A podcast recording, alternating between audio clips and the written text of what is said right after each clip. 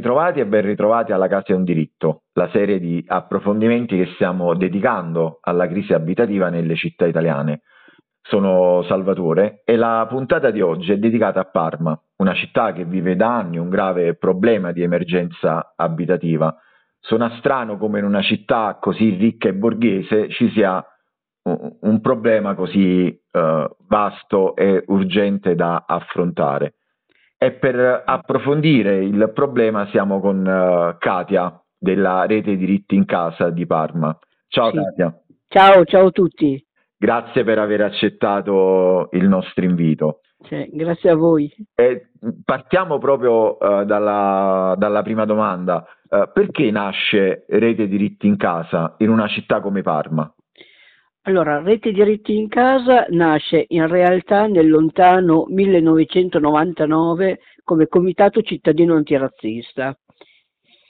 Erano i tempi dei vari decreti, soprattutto decreto Dini, e noi avevamo deciso di aprire questo sportello per ascoltare tutte le persone, soprattutto migranti in quel caso, che, avevano, che potevano avere dei, dei, problemi con casa, documenti, lavoro. Mm. E di lì abbiamo capito già da allora che il problema, uno non era solo dei migranti, e che il problema principale era proprio la casa, ma a livelli già allora, sto parlando appunto del 99, già abbastanza macroscopici, perché c'erano intere famiglie che poi si rivolgevano a noi dicendo ok, noi abbiamo lo sfratto fra cinque giorni non sappiamo do, dove andare. E eh, dal comune non c'erano risposte. Quindi nasce proprio, tanto è vero che questo percorso porterà nel 2001 alla, alla prima occupazione a Parma dopo gli anni 70, che era un'ex scuola con eh, un'ottantina di persone. Quindi e poi mano a mano ha un percorso di lotta per il diritto alla casa sempre più indirizzato comunque a raccogliere vari, le, vari, le, varie mm-hmm. le, varie problematiche, che mano a mano apparivano sempre più grandi in realtà invece che migliorare. Poi tu, nel, io ho letto che nel bollettino Case in Rivolta, di cui fa parte la rete diritti uh, in casa di Parma, Uh, scrivevi che uh, in città la lotta per la casa ha delle caratteristiche ben precise. Ti va di spiegarci perché? Beh, eh, innanzitutto la, la, lotta per la casa a Parma, in, que, in, questo caso, sta unendo sempre di più migranti e, eh, e italiani. E soprattutto la, la grande parte delle attiviste sono donne eh, di origine nordafricana, ma proprio anche alla difesa degli sfratti, alla difesa... E questa è una prima caratteristica. La seconda caratteristica è che a Parma c'è un gigantesco eh, mercato grigio, mm. ossia che ci sono tantissimi contratti che sono almeno in parte in nero, oppure sono dei falsi comodati. Ti faccio il comodato, in realtà pretendi soldi e quando non mi paghi quello che, che vuoi ti mando via. E una terza caratteristica della lotta per la Casa Parma è quella di aver unito in realtà più gruppi e quindi di essere stato un po' da collante in un territorio che sta andando sempre di più verso più che una vera e propria gentrificazione, mm. proprio l'allontanamento della parte più povera della popolazione in centro, so, dal centro, soprattutto, soprattutto a scopi turistici. Quindi anche Parma, come prima Bologna o altre città più, più grandi, sta vivendo questo, questa fase di turistificazione. Questa, eh, di turistificazione che è pesantissima, perché ormai a Parma non si affitta non solo a stranieri, ma non si affitta neanche più a famiglie con bambini. E quindi la situazione sta diventando sempre più drammatica. E poi uh, ho letto che da quando sono ripartiti gli sfratti ci sono stati diversi sgomberi Beh, assolutamente e diversi sfratti in città. Beh, assolutamente, lì stanno, stanno eseguendo, qua si dice a manetta, nel senso che stanno eseguendo abbastanza velocemente, stanno identificando abbastanza velocemente, alcuni siamo riusciti a respingerli, altri no, ma sta di fatto che sì, la, io avevo letto che la, uh, la, casa occupata in via Liguria a Parma era sì, stata, è stata sgomber- sgomberata. Sì, è stata sgomberata da poco, fra l'altro mm. con, con, tanto di piagnisteo della proprietaria che abita peraltro a Novara, quindi mm. non, non, si capisce il piagnisteo da dove venga, soprattutto calcolando che quella casa era stata occupata 11 anni fa ed era da 6 anni vuota mm. e adesso è ancora vuota come tantissime case, uh, ex case occupate a Parma, poi te li trovi se va bene murate, ma per anni, quindi non c'è un uso. C'è proprio un, un abuso in questo caso della proprietà privata. Mm-hmm. Ma la, vista la crisi abitativa, uh, com'è la situazione per quanto riguarda l'edilizia residenziale pubblica? Perché ho letto che il comune ha, ha, ha, dichiarato mesi fa di abbattere la crisi abitativa a Parma. Eh, cosa è stato fatto? Anche perché leggo, uh, cioè ho letto che a, a Parma ci sono quasi 4.000 edifici di edilizia residenziale pubblica vuoti. Allora, sono, sono molti in ristrutturazione ah. in realtà perché il problema, un altro problema che viene affrontato di solito poco, sono i tagli alla spesa pubblica. Chiaro. Tagli alla spesa pubblica vuol dire anche questo, che ad esempio a Parma ad assegnare le case popolari ci sono due persone, mm. oltre alla commissione, ma in pratica a fare tutti i lavori burocratici sono due persone e anche i geometri e comunque chi lavora ad Acer si chiama, che è mhm. l'azienda casa, sono pochissimi e non riescono a far fronte a tutte le richieste e far fronte a tutti i fabbisogni. Quindi in realtà c'è sì una lentezza, ma una lentezza anche causata dalla, dalla scure eh, sulla spesa pubblica che è ricaduta tantissimo sul sociale, sulla casa. Eh, l'anno scorso L'anno scorso gli assistenti sociali hanno, hanno avuto eh, 30.000, 30.000 accessi in più e, e diventa, diventa, impegnativo, nel senso, mm. questo sempre per, eh, parlando nel senso lato della, de, di cosa vuol dire poi quando si dice perché è facile fare il discorso populista, i pubblici, gli impiegati pubblici non fanno niente, tagliamo, sì, dopo vuol dire tagliare sulla carne viva però. Allora, il Comune di Parma si è impegnato entro febbraio a mm, restituire 300 case popolari, mm. che non sarebbe male se non ci fosse una lista d'attesa di 1700 persone. Chiaro e questo fa capire quanto tutto ciò sia, sia assolutamente insufficiente. 4.000 sono a Parma provincia. Eh. Mm. Okay. E in tutto, altro dato, visto che anche a Parma abbiamo la gente che dorme in strada, altro dato che le case vuote, recensite da Confedilizia peraltro, sono 74.000. Mm. Quindi c'è gente che dorme in macchina, gente a cui viene risposto e dopo 12 anni, 20 anni che sono qua e con la cittadinanza italiana torno al tuo paese. Chiaro.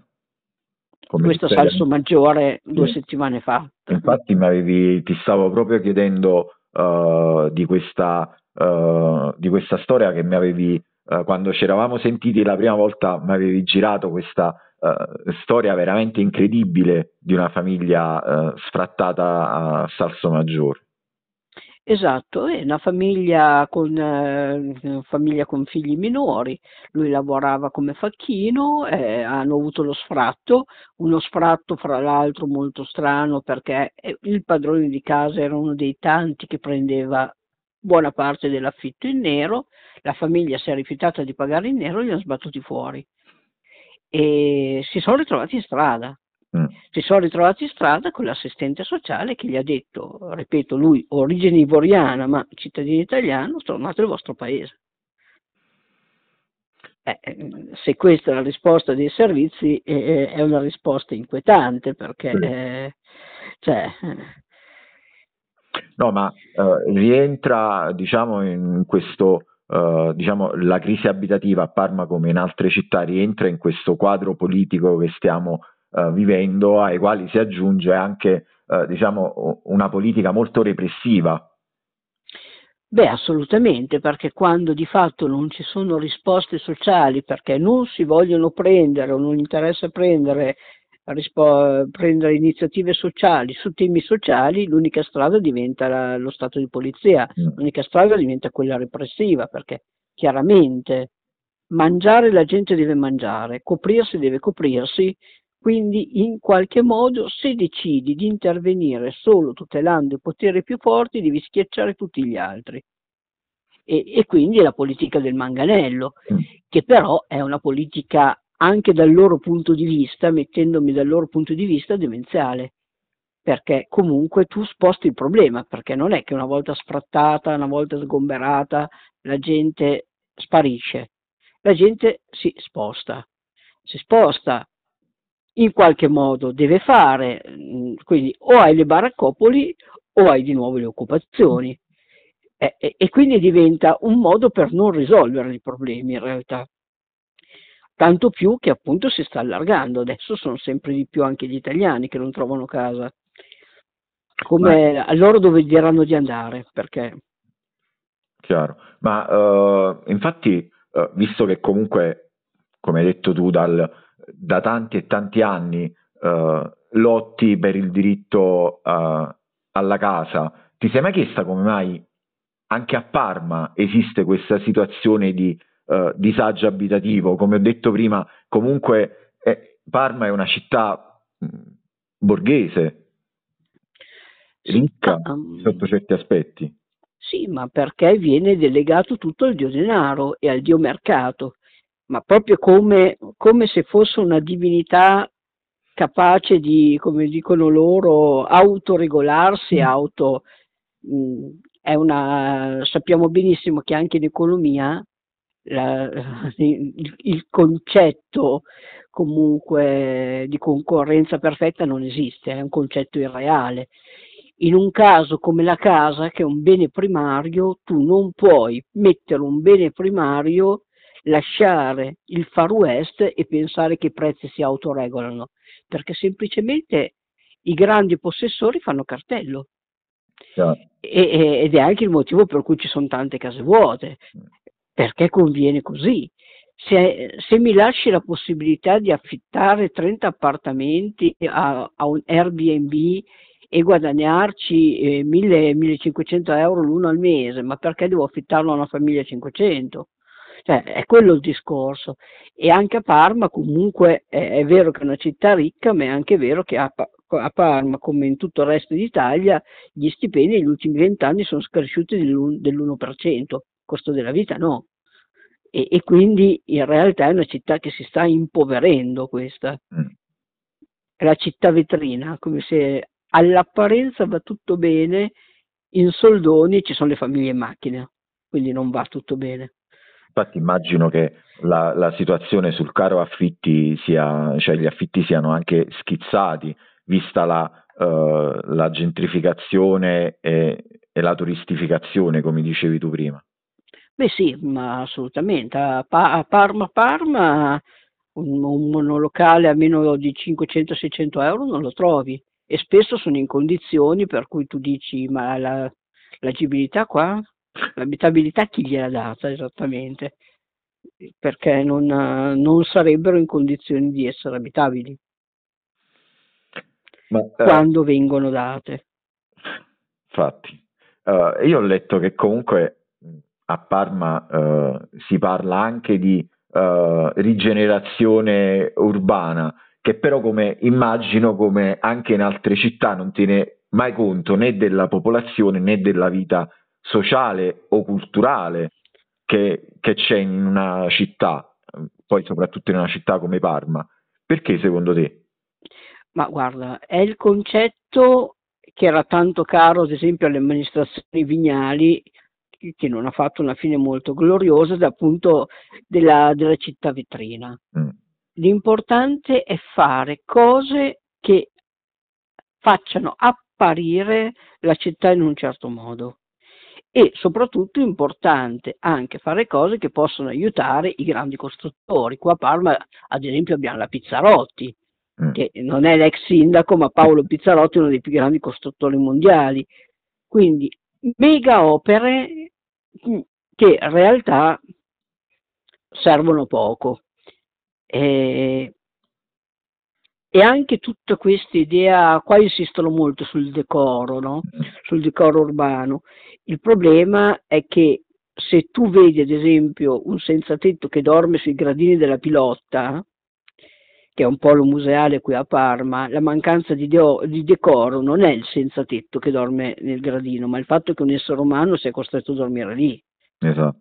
Questo concetto invece non c'è, è tutto è come la, la, borghesia secondo Gaber, ad esempio, è, è tutto un apparire, il dover essere, il dover dare un'immagine di sé. In concreto però hanno tagliato e soprattutto terzializzato anche i servizi sociali come con una mannaia a livello nazionale, regionale e locale e quindi non si regge più. Poi immagino che anche a Parma ci sia l'effetto svuotamento del, del centro per andare diciamo uh, in periferia o, o, in provincia. E immagino che anche uh, in provincia poi ci sia un aumento o comunque in periferia ci sia un aumento degli affitti e un aggravarsi del, sui servizi Beh, assolutamente sì, soprattutto nella prima fe- periferia o nell'area tipo Collecchio, Salabaganza, cioè i paesini qui appena intorno a Parma, ormai i prezzi sono come qua. Mm. Quindi a meno che non vai proprio nella bassa vicino, vicino al fiume, anche allora sì, lì c'è gente che abita in Golena. Eh, e lì forse trovi a, a, una, a un prezzo appena un po' più basso, peccato che appena salga il fiume perdi tutto. Ma uh, un'altra cosa che ho letto che anche a Parma si sta puntando sull'housing sociale piuttosto che sull'autorecupero. Sì, assolutamente ci sono stati, soprattutto negli anni scorsi, questi grandi progetti misto pubblico-privato in cui però la caratteristica era tanto guadagno per il privato e le briciole per il pubblico adesso c'è una, stanno puntando sull'ERS, sull'edilizia sociale, per, che prevede comunque per potervi accedere un ISE di 7.400 euro e questo dovrebbe sollevare le fasce intermedie, mm. quelle che non sono da casa popolare ma non sono neanche da affitto pubblico. E anche qui potrebbe andare bene se non ci fosse però il vuoto dietro, nel senso mi va bene che ci sia anche questa operazione, però rimane sempre la carenza estrema di case popolari, con 74.000 alloggi vuoti. E non si fa nulla per recuperare quegli alloggi, uh, per, uh, il comune non, non, non agisce? No, perché bisognerebbe fare delle azioni molto coraggiose, nel senso che, eh, ad esempio... Incremento che e quindi... Eh no, nel senso che, che con uh, col fabbisogno di case che c'è, con la gente in strada, eh, prefetto e sindaco potrebbero chiedere anche la requisizione delle case scritte da tempo, come fece la Pira negli anni 50 a Firenze, il democristiano la Pira peraltro. Devi avere la capacità giuridica e il coraggio che ebbe la Pira. E non vedo personaggi di tale portata in questo momento a Parma, ma neanche altrove. Secondo te, uh, quali potrebbero essere possibili uh, soluzioni? E in più uh, volevo anche chiederti che tipo di, di, di, azioni o di lotta in questo momento state attuando. Ovviamente immagino picchetti antisfratto. Sì, beh, oggi ne abbiamo avuti due, tutti e due finiti bene. E noi facciamo sì, perché noi abbiamo lo sportello in via Mantova 24 ogni martedì alle 18 in cui ascoltiamo le varie, le varie problematiche. Quante Aiutiamo persone, ovviamente. quante persone Ah, vengono? beh, c'è sempre la fila, faccio fatica a dirti un numero sinceramente, però di solito iniziamo alle 6, iniziavamo alle 6 e mezza, Mm. e adesso iniziamo alle 6 e di solito finiamo ben dopo le 8, quindi cioè, sì, è è abbastanza, è abbastanza lunga la cosa. Molti per la residenza per i senza fissa dimora, peraltro, che è un'altra cosa che facciamo perché se non hai la residenza non esisti. E, e no, poi mh, picchetti antisfratto senza dubbio difendere le case occupate perché comunque noi rivendichiamo il fatto che una persona eh, che dorme in strada abbia tutto il diritto di tutelarsi. Fra, una vita, fra la vita e una cosa è più importante la vita. Certo. Eh, eh, se io Se dormissi in strada, in strada e vedessi una casa murata da vent'anni, il muro lo tiro giù, sinceramente. ah, Eh, poi ma soprattutto eh, a seguito degli episodi che sono successi a Treviso o a Verona di ragazzi morti per strada per appunto, freddo. appunto è una questione di sopravvivenza, di garantire la sopravvivenza alle persone. E, e quindi beh, su, agire sulla, le- sul mercato si, possono, si può fare in tanti modi. Innanzitutto cominciando a tassare le case sfitte, Mm. perché di fatto adesso conviene tenerle sfitte. Mettere un limite agli Airbnb e alle altre piattaforme turistiche, perché vanno limitate, eh, favorire anche chi affitta a dei prezzi sociali, Mhm. Aumentare ovviamente la- il parco delle case popolari, assolutamente, sia chi ci lavora, sia le, le case popolari in sé, e, e poi requisire. Noi siamo per la requisizione delle case sfitte, perché siamo in una situazione in cui appunto c'è da, c'è da garantire la sopravvivenza delle persone. Ma la, la vostra lotta eh, viene ascoltata dalle istituzioni e poi ti volevo anche chiedere se, eh, diciamo, eh, la vostra, eh, le vostre iniziative, la vostra voce hanno smosso un po' la sensibilità dei cittadini e delle cittadine di Parma. Allora, sì, viene ascoltata in parte, nel senso che hanno capito che, che vogliono o no, siamo una realtà con cui confrontarsi. Mm. È stata recepita? Sì, in realtà sì, perché ad esempio quando abbiamo fatto la, la lotta con i somali che si sono accampati davanti al DUC, davanti al, al comune, tantissimi cittadini hanno portato eh, sia vestiti che cibo e quindi in generale viene recepita. Poi ovviamente c'è anche chi ci odia assolutamente, però viene recepita. Almeno, almeno quello. Sì. Ti volevo chiedere, ti volevo fare un'ultima domanda. Eh, quali sono, diciamo, le prossime eh, iniziative di, di lotta e i prossimi appuntamenti della rete dei diritti in casa? Beh, in prossime iniziative di lotta, più che altro abbiamo appena fatto un incontro interessantissimo il 16 con eh, Stefano Portelli qui a Parma, ad Art Lab. Prossime iniziative saranno un gennaio pieno di difesa degli sfratti, perché purtroppo ricominciano le esecuzioni proprio a, a livelli anche di più di due al giorno. Quindi saremo concentrati su quello. E poi ovviamente a rilanciare in ogni mezzo, con presidi, con alleanze anche con altre realtà cittadine, la lotta per la casa. Ma c'è, si è costituita, diciamo, una sorta di, di- di rete, di, di network tra le varie realtà di lotta per il diritto all'abitare a Parma? Sì, sì, per fortuna sì. E, e si è anche allargata appunto oltre, eh, oltre al, al discorso stretto della lotta per l'abitare, perché appunto ho parlato prima della Casa delle Donne, con mm. cui collaboriamo sempre, il CIAC, Centro Immigrazione e Asilo eh, sempre di Parma, cooperazione di Parma, abbiamo, la, abbiamo dei rapporti anche con, con, altre realtà, con Potere al Popolo, con altre realtà cittadine che vengono sempre ai nostri presidi, quindi in realtà sì. Katia, io ti ringrazio per uh, aver... Uh... Artlab, appunto, che ha ospitato l'ultima iniziativa. Eh, ok, ti stavo, ti ho interrotto, scusa. no, niente. No, io ti volevo ringraziare per aver partecipato alla Casa è un diritto, aver fatto, diciamo, sentire la voce della, del vostro collettivo della rete diritti in casa e di averci diciamo, illuminato sui problemi, sulla crisi abitativa di, di Parma.